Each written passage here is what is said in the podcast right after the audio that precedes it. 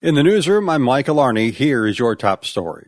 Benton Harbor will have to seek state support and get residents to start paying their water bills again in order to keep the municipal water system viable. At a Tuesday meeting, water consultant John Young told city commissioners that a report outlining the city's water system improvement plans is due to EGLE March 10th.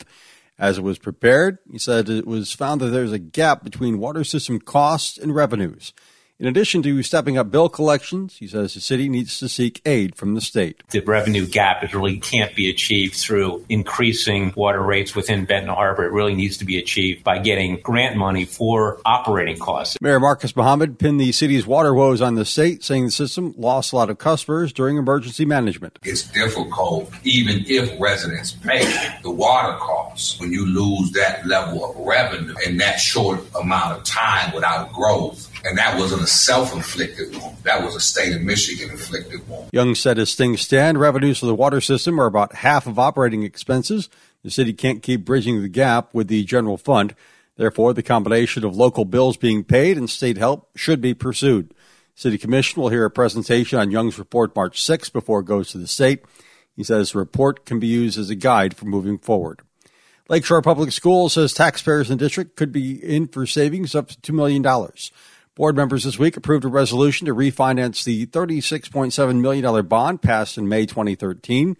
Superintendent Greg Ebeling says the bond requires the board wait 10 years before seeking to refinance and that window will open May 1st of this year. We're having a lot of discussion around the community about the next bond. I don't want to make sure that people aren't going to confuse this situation with, with that. So, what this is doing is potentially saving our taxpayers up to $2 million of repaying that 2013 bond back, which potentially could lower their tax rate. The original tax rate for the bond repayment was 2.54 mils. It still has about 15 years of repayment left.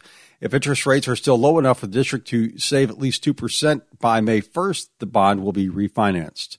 A $29.9 million bond is being sought by Water Watervliet Public Schools.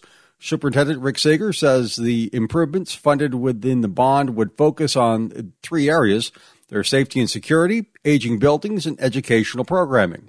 One thing they want to do is build an auxiliary gym. When this building was built, our gym was state of the art. It was one of the finest around, double balcony, big space. But that was developed in a day when only men had played competitive sports, and that's not been the case for a long time. In fact, about half of our athletes are female, and they need places to practice as well.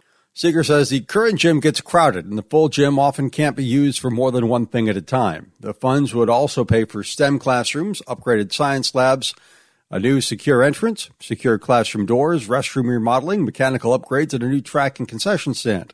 He says about a year and a half of planning went into the proposal. There's a lot in there, a lot of stuff to bring us forward. We think this is sort of the next step in our evolution here at Watervliet Public Schools towards becoming a premier district. The bond will appear on the May ballot. If approved, it will be 1.2 mils over the 2022 debt tax rate, working out to about $5 a month for $100,000 in property value. We have a link to the detailed proposal on our website.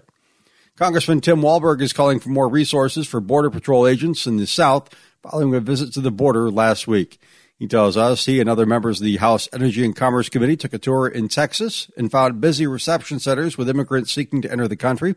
He says it wasn't like that on his tour during the last administration. It was a major change we saw there, and I think the, the frustration that was exhibited amongst the Border Patrol agents were that they were spending a significant amount of their time on customs and border inspection as opposed to spending their time as they were trained and response to do on the border. Walberg says as a result of fewer border patrols, more drugs are able to be smuggled into the country. He's calling for the former Remain in Mexico policy to be reinstated. Meanwhile, the Biden administration on Tuesday released a new policy that would bar many migrants who traveled through Mexico from other countries from seeking asylum in the U.S. That could take effect in a few months. A job fair will be Saturday at South Haven City Hall. City Manager Kate Hosier says it'll be from noon to 2 p.m. The city and SHAES will be here looking for seasonal help.